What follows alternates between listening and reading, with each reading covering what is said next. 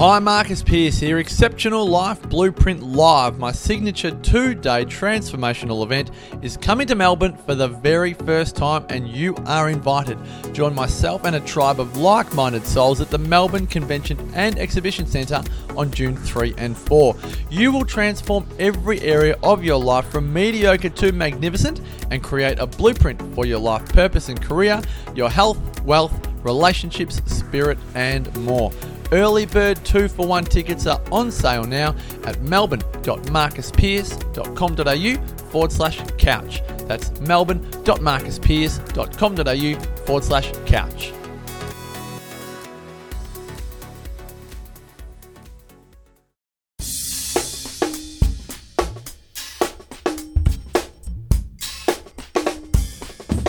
TheWellnessCouch.com, streaming wellness into your lives. Sit back, light the fire, kick your shoes off, because it's time for That Paleo Show with your favourite caveman, Brett Hill. Welcome to that Paleo Show, making the paleo lifestyle easy and accessible for everyone. I'm Brett Hill, and this week I'm joined on the show by naturopath Kim Hart. Uh, she's from my fellow, from my hometown of Adelaide, or, or Adelaide-ish anyway. She's a little bit further out than me, um, but she'll be able to tell you all about that. But from a young age, she was told by well-meaning family members she would always struggle with depression and weight issues. It was in her blood, they said. From early childhood into her teens, during her 20s and 30s, she struggled with depression and led a life of eating the wrong foods, at one point tipping the scales at 126 kilos. Uh, she was living the prediction to a T. It wasn't until she went and saw a naturopath that she had a turning point. She was able to get off antidepressants, started to eat better and look after herself. And it wasn't before long that she was asked, you, was told that she should herself should become a naturopath. Um, so here she is, practicing naturo- naturopathy, herbal medicine, and nutrition, keeping her depression in check and living a healthy life. Welcome to the show, Kim Hart. Thanks, Brett. Covered up on everything that I say. Oh, perfect. All right, good. Well, we're done then. That was a great episode. No, um, that, that's that's an amazing story, Kim. It's great. I love hearing people's personal journeys. So, um, I'd love you to take us back to the start and, and tell us about your childhood and, and how you grew up with these depression and weight issues. Yeah, sure. So, essentially, um, you know, like all well-meaning parents are, when I was younger, my mum, um, you know, uh, succumbed to the news that fat was the big evil enemy and that we had to avoid it at all costs. And I grew up in a little country town. It only had about 200 people, and um, I was the only one that was overweight when I was a kid. And my mum would have us on sugar free this and drink diet drinks and low fat that. And, you know, it never really clicked when I was younger, but um, it seemed to set that metabolic damage all the way back from when I was very young in not quite being able to balance everything out. My entire family was like that. If you look at a family photo, even to this day, there's quite a few um, overweight people who are still struggling every day to be able to get on top of things. So um, that was sort of where my journey started in in eating in that way, and then um, you know, as time went on and I got myself more educated and exposed to more things, it was really interesting for me to be able to find out that, hey, actually, fat doesn't seem to be the big fat baddie that everyone seems to think it is. And, you know, I'm possibly pre diabetic, and my mother is diabetic, and my father died in his 60s from diabetes related illnesses. And I kind of had a light bulb moment where I thought, I think I need to probably do things differently or I'm going to end up the same way.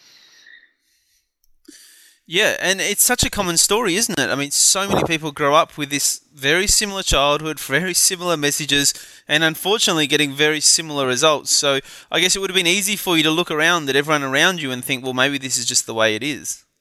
Yeah, especially in my family. You know, I had um, friends who lived out on farms and, and ate quite differently to what we did, who were all healthy. And, you know, I was an active kid. I swam competitively. I um, we rode horses. We I played basketball. You know, all of those sorts of things. And I just I would always carry that extra weight and and you know it of course built this um, I guess obsession with carbohydrates and, and eating in a particular way that I carried into my teenage years. And then when I moved away from home, it, it then perpetuated and became the same story, I guess. So tell us a bit about your life at that point. I mean, how were you? Obviously, mental health was a challenge for you. Obviously, the weight was a challenge for you. What what sort of position were you in personally? Oh, um, well, left home when I was about 18. I joined the Air Force. Um, I guess that was my way of getting out of a small country town and trying to see the world a little bit. And that was probably one of the best things I could have done. Again, I like at that time, you know, you had to pass fitness um, tests and things like that to be hmm. able to get into the Air Force. And so I literally starved myself to get into the Air Force. I was living on probably less than 500 calories a day. Hmm. I was running upwards of 10 kilometres a day. And I tipped the scales when I joined the Air Force at about 57 odd kilograms or something. Wow. But as soon as I started eating properly or eating, everything you know started to spiral back up again. So it, definitely in that time i was on antidepressants and you know um, and was just resigned to the fact of well this is what my family's like and this is what i'm always going to be like. And so that's you know i guess that's what i'm um, destined to have. Um, yeah So before you started training to join the Air Force, at about what weight were you prior to that? Oh gosh, um, I was eighteen. I was probably around about ninety kilos, maybe. Far out. All right. So you've lost 30 odd kilos just purely from doing that sort of calorie restrictive diet, which Oh, yeah. I guess in some ways shows that it does kind of work if you're wanting to lose weight. Uh, but but but what sort of but how were you? I guess yeah, mentally, physically. I mean, that must have been incredibly difficult. It must have taken an immense amount of willpower um, to just literally kind of starve yourself for that period of time. Yeah, absolutely, it did, and I was exhausted all the time, and I, um, you know, I. I'm sure if you could talk to my mother right now, she could attest that I was moody and and not a very pleasant person to be around, quite frankly. And um, she was probably happy to see the back of me when I got into the Air Force and decided that was the path I was going to take. But yeah, it certainly took a lot of willpower and and um, dedication. And I I can, I mean, it was a long time ago now, but I can remember just being exhausted all the time. Yeah. And you know, it's funny because I've heard a few people in the media and stuff recently talking about a paleo diet or a primal diet and saying, you know, how hard it is to maintain. Um, but you know, that sort of, you know, the alternatives. If you actually want to, you know, get yourself lose some weight or get back into a healthy weight range, you know, the alternatives I think are far harder to try and maintain. You know, when you're having to starve yourself to that degree, and and very often people aren't able to successfully do that for any length of period of time whatsoever. And I guess you know the rebound from that can be the worst thing in terms of your physical health, but also in terms of your mental health. When you you know when you're unable to sustain that, then you start to beat yourself up and you start to yeah, feel bad about yourself and, and obviously physically you feel those changes as well. You know, how hard was that for you when you started to regain that weight that you'd worked so hard to lose? Oh, yeah, absolutely devastating. And you literally, it it is a, it dictates how you feel. excuse me, every day. So you know, if if you're on that path and you're weighing yourself every day and you're starving yourself and hoping to get results or you know what you deem as good results, you get on the scales and that will literally dictate what your mood is like for the day. And um, whether or not you starve yourself more or whether you, whether or not you allow yourself to you know, um, have anything outside of well back then what was deemed within the realms of being able to eat. So yeah, it's a real roller coaster, absolutely. And you know, comparatively to how I eat now and how the paleo lifestyle is, it's just a lifetime of difference. Yeah. So, what would you say to someone? I mean, there's so many people out there. There would definitely be people listening to this podcast who've tried to lose weight, uh, perhaps been frustrated with that. They're not achieving the goals they want to achieve. Um, they're then often beating themselves up about it. You know, what would you say to those people about what they can do differently? Oh, well, first of all, I'd say I know exactly where you're coming from, which I think can make a big difference for someone who's struggling to lose their weight. Yeah. And I would then I would say that there really needs to be a shift in the way of thinking between concentrating on how you look to concentrating on how you feel. And what your moods are like, what your energy is like. You know, if you're a female, what your menstrual cycle is like. Um, all of those sorts of things because they are the true dictators of your health and, and they are the things that once they're under control and your, your metabolism is healed, then the looks are all superficial. They're what come later, but it's more about um, feeling good about what you're doing and nourishing your body more than starving it. I guess, yeah, I guess it sounds. I know a lot of people, if they're listening, will, they hate the statement of love your body, you know, and, and all that sort of stuff. Because I remember when I was like that, I thought, oh, as if I can do that. But it's it's not a case of loving your body physically so much as caring enough for yourself to treat yourself well. So caring enough to think, well, am I going to eat food that will nourish me and make me feel good, or am I going to starve myself and flog myself instead, which you would never do to anybody else. So why mm. would you do it to yourself? Yeah, it's such a good. It's something that just keeps coming up at the moment. Is just loving your body and nourishing your body, and I think it's so important in terms of that approach. And for many people, really shifting because I think for a lot of people, their their challenge can be related to that self talk and and that stress that they create within their body because of that self talk as well. Absolutely. I mean, if you, uh, with my clients um, that I'm helping with weight loss, quite often I get them to write down the voices that are going on in their heads if they happen to hmm. eat something that they think they shouldn't or if they don't lose the weight that they think they should and the, the self-talk that people do to each other is to themselves is so cruel and um, they would never ever speak to other people like that ever yeah. But seem to think it's okay to speak to themselves like that. And it's it's just yeah, it's heartbreaking really. It's amazing, isn't it? I remember my talk I did uh, last year at the Wellness Summit, and I spoke about you know my journey, um, and and that was through you know divorce and separation and all that sort of stuff. And, and one of the things I said that I think resonated with a lot of people from the stage was I said that you know out of all the things that happened to me, by far the worst things that happened to me were the things that I did to myself you know, and it's true. You just beat yourself up so badly, and you say such horrible things about yourself, and you know, so you know, and people would look at me outwardly and think of me as a very happy, positive guy. Uh, but but for me, it was it's the same thing. You know, it's very easy to get into that cycle and that trap of just beating yourself up, and it, it really doesn't help. And it's hard to change. It's a hard cycle to get out of. But gee whiz, it, it's worth putting the effort in and worth you know, firstly, just becoming aware of, as you said, you know, write it down because it can be quite shocking when you actually write it down and, and see what you are actually saying about yourself. And, and as I said, if you imagine saying that to someone else, you would never dream of doing it. Exactly. And I say to them, you know, if they've got kids, I say, would you say that to your daughter?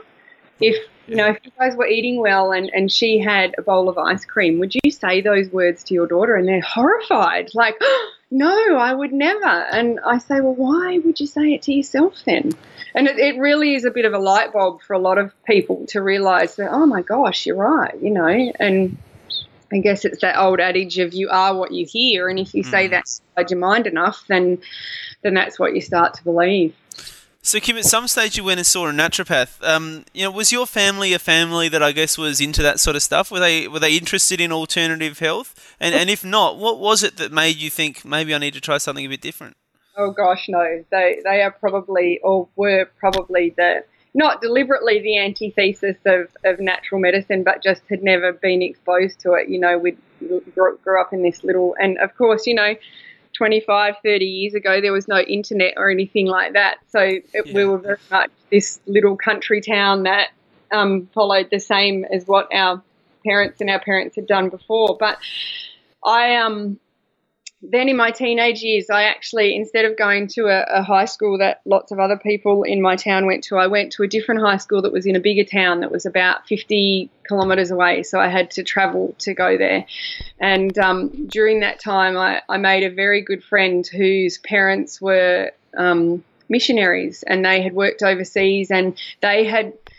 I guess she had had a lot of exposure to what back then was certainly considered quite alternative. And her and I would talk for hours and hours and hours about you know different foods and different cultures and just just the exposure that she opened me up to i guess sort of enlightened me to thinking about things from a different perspective. And, you know, we were always called hippies and we were the weird ones. And I mean, it, I was, it was 20 or 30 odd years ago, and we would go into the local fish and chip shop and we would ask for hummus instead of fish and chip. Everyone thought we were weird, you know. And so I guess it was her, and she also went on to study naturopathy as well, and, and we're still in contact. But so I was in the Air Force, and, and yeah, and I thought I really need to do something differently because clearly this banging my head up against a brick wall and getting the same results. I consider myself to be reasonably, reasonably intelligent, and I thought I probably need to try something a bit different because this isn't working. So I went to a few different naturopaths, but really, um, you know, it, it takes a while to click with with people, just like everything. But eventually, I, I found a girl that was just excellent, and and of course, I started studying more and and reading more things, and yeah, she started me on the path of thinking differently, and eventually it got to the point where I would go to see her and, and I'd say, I think I need to do this and this and this and I need to take this and you know and she would say, I don't really think you need to come and see me anymore. You've probably got it covered. and she was the one who put the thought into my mind to then study naturopathy. And I, I guess a lot of naturopaths really come from or natural medicine practitioners come from that same place. We all you know, when you go to any seminars or when you're talking to other people, they've come from a place of where I guess mainstream medicine has let them down. They they've either been unwell or in pain or are not getting the results, and they've seek they've been seeking alternative uh, measures, and then thought, you know what, I need to help other people do this, and and that's sort of how it evolved from there. So, uh, what was it that the naturopath said to you that made you uh, that made you click, that made you decide to change? What was the what was the one thing that made really resonated with you? To eat, like to start changing the way I was eating and things like that. Do you mean? Yeah. Yeah. Oh, I, I'm not sure if there was any one thing per se, but it was more about, I guess, probably just the introduction of saying, well, currently you're eating this way and how's that working out for you? you know, uh, not so great. So why don't we try eating this way and see how that goes? And to be honest, Brett, it's it, it is still I am still learning now. Yeah. You know, after 20 years and, and of reading and, and doing all these different things, I can honestly say that I still am learning and I still come across things today that I think, oh my gosh, that's of course that makes so much sense. So you know that that all fits in quite well. So and I think that's the other secret is to continually seek information for yourself and to read as much as you can. Yeah. Kim, I'd love to talk to you a little bit about the mental health side of things. I think that's a really huge part of this picture and a huge part of this story. And, you know, you mentioned earlier uh, about fat and, and, how you've been told that fat was not good for you and not good for your diet. And, and now, you know, you're a big fan of fat. And, and obviously, fat is really the building blocks for our brain. It's so important when we talk about brain health. So, can you talk a little bit about that, how important fat is, and, and how you've found that's helped you in terms of your mental health? Sure. Love it. Love fat. You know, all of those good fats are amazing. Coconut oil in everything. um, so I guess again, one of the big deceptions or things that people have been fed is that we need carbohydrates to fuel our body and to fuel our brain, and that we need them to be able to do everything that we want to do. But it's actually not true. And um, carbohydrates are sure they're an easy source. You know, the sugars are an easy source of energy, and they give us these spikes in energy and things like that. But but studies are definitely showing that fat gives us a nice um, prolonged source of energy. You know, there are elite athletes that are absolutely prescribing to uh, a high healthy fat diet and a low carbohydrate diet that are doing marathons and, and all sorts of things on this sort of sustenance. But we the the brain sits in its own little um, shell, I guess, of fats, and it it actually really quite likes using fats as a source of energy. And personally, for myself, um, cutting down carbohydrates, moderating protein, and and putting this high fat into my diet, the the clarity and my memory, oh my gosh, that is so much better, and and just um, having prolonged energy during the day, no energy spikes and no slumps, and but having the energy there to use if I need to to either exercise or to do the things that I want to do. It, it's just it's a completely different sensation to what I had ever experienced before in my life. It takes out the, the lows and it, gives you that nice, steady sense of um, well-being. And and fat is satiating. It, it keeps you full. It it it's what tastes good. You know, everyone loves butter. Let's be honest. um, and so many people think, oh my gosh, I can't have butter. It's so bad for me. And here I am loading it up onto everything. I put it in my tea. I put it on everything. So it, it's really, it, it definitely bucks the system. It, it can make people nervous and um, feel a bit um, out of sorts to bring fats back into their diets when they've been told for so long that they shouldn't have them. But um, it, the results speak for themselves. So, Kim, tell us about what your diet is like now. Obviously, there'll be a number of people listening to this show who are, you know, stricter paleo and, and don't necessarily do butter.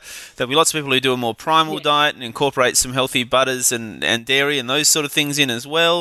Uh, and there'll be other people who do a, a high fat, low carb diet um, and aren't necessarily as concerned about those those sort of things. So, what's your diet look like?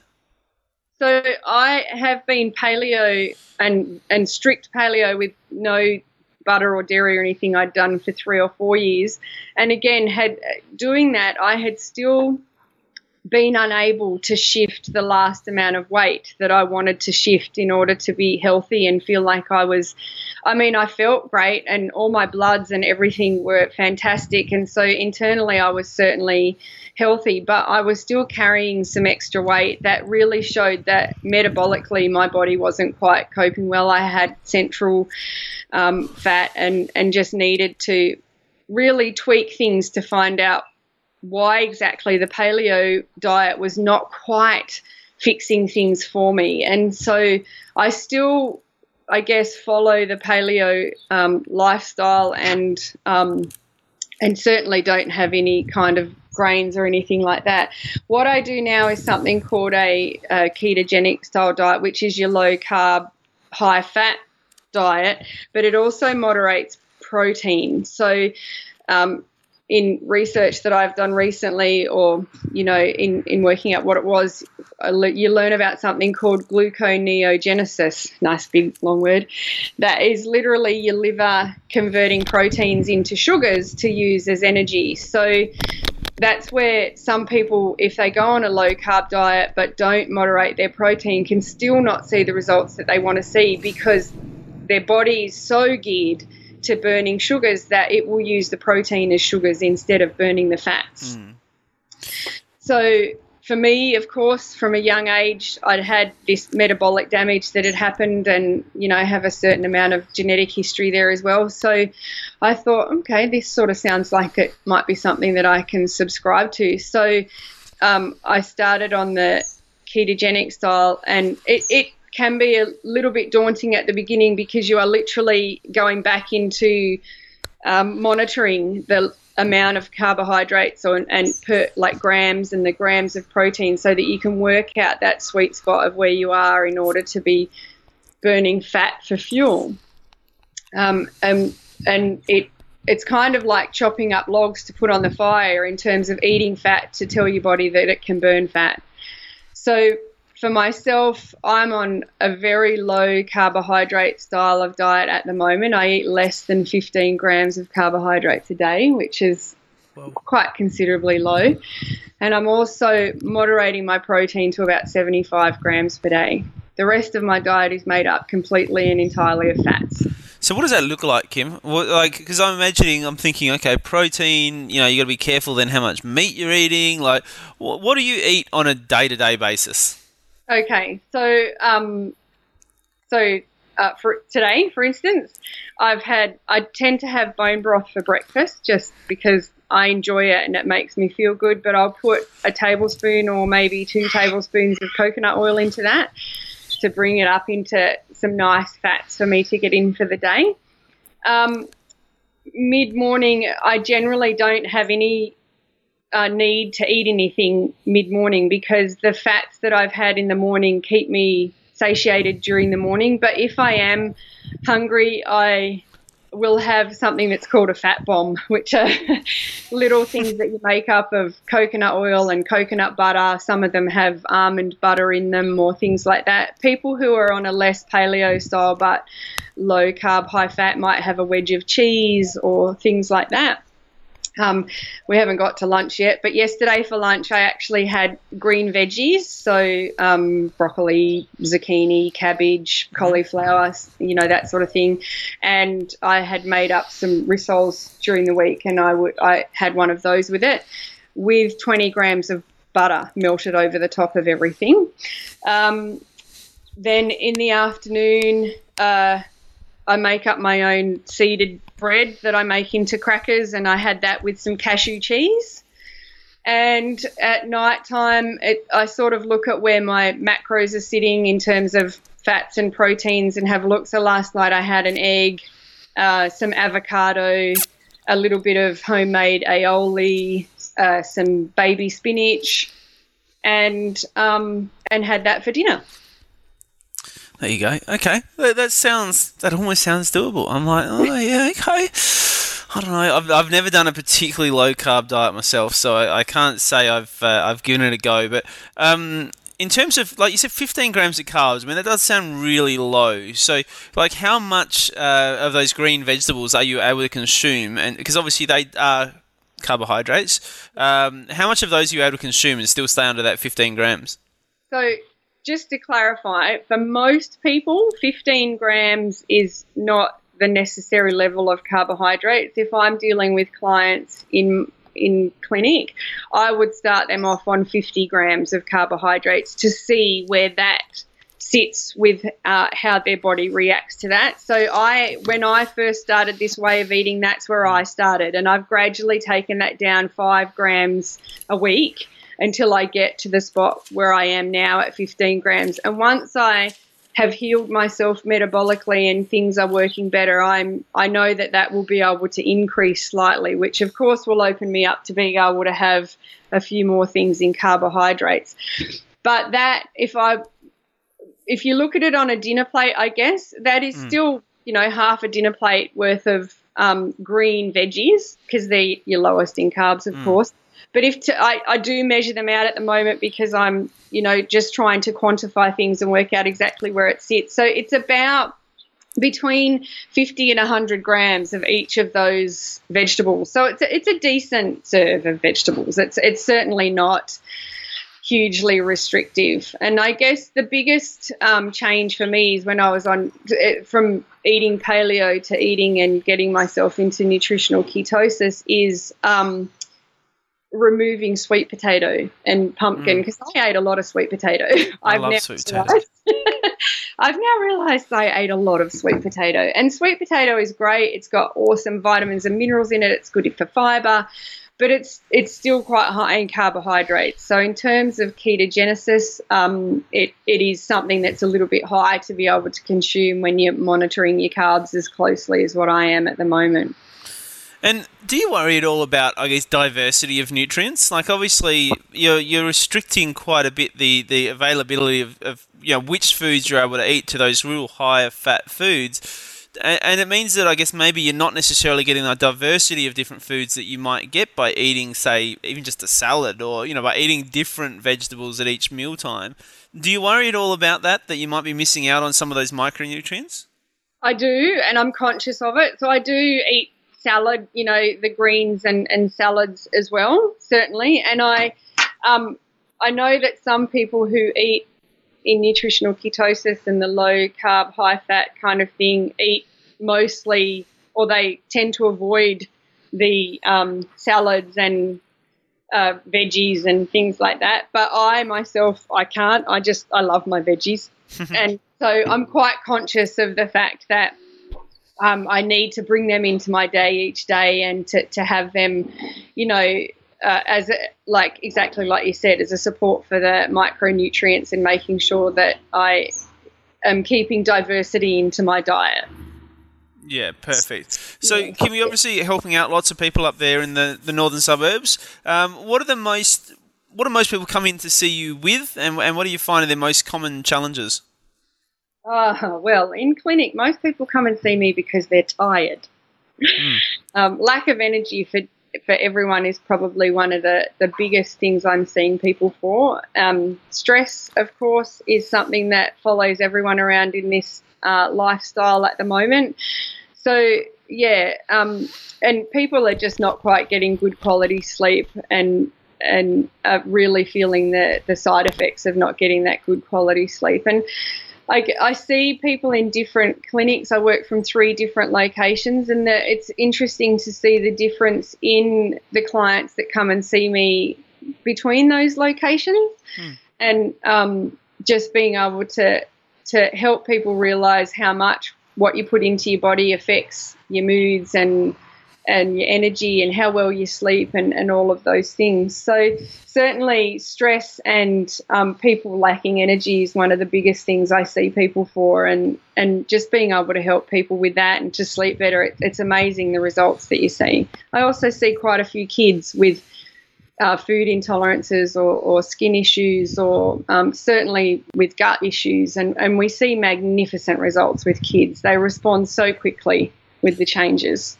Now, Kim, as you said, you're in the northern suburbs of Adelaide, but there'll be lots of people listening to this who aren't in the northern suburbs of Adelaide. So, do you any, do you do any sort of online or Skype consultations or anything like that? I have not set up any Skype consultations or anything like that yet. I uh, I'm still venturing into that side of things and seeing how um, how well and effective that can work. But I certainly would not be opposed to it if, if people are interested in, in getting in touch and seeing if we can do something by Skype, then we'd definitely be able to set something up, I'm sure. Cool. Well, thank you so much for coming on board today and sharing your journey, Kim. It's been an absolute pleasure. Thank you very much. I've enjoyed it. And for everyone else who wants to find out about you, they can head to your website, which is learnheallive.com.au, uh, and they can find you on Facebook at Kim Hart Naturopathy as well. Um, so thank you so much for coming on board. Thanks everyone for tuning in. Until next week, join the conversation on Facebook, give us a five star rating on iTunes, join our newsletter list at thatpaleoshow.com, and let's help grow the paleo tribe worldwide. Join us next week on That Paleo Show. This has been a production of TheWellnessCouch.com. Check us out on Facebook and join in the conversation on Facebook.com forward slash The Wellness Couch. Subscribe to each show on iTunes and check us out on Twitter. The Wellness Couch, streaming wellness into your lives. Whilst the Wellness Couch presenter endeavor to provide accurate and helpful information to their listeners, these podcasts cannot take into account individual circumstances and are not intended to be a substitute for health and medical advice from a qualified health professional. You should always seek the advice of a qualified health professional before acting on any of the information provided by any of the Wellness Couch podcasts.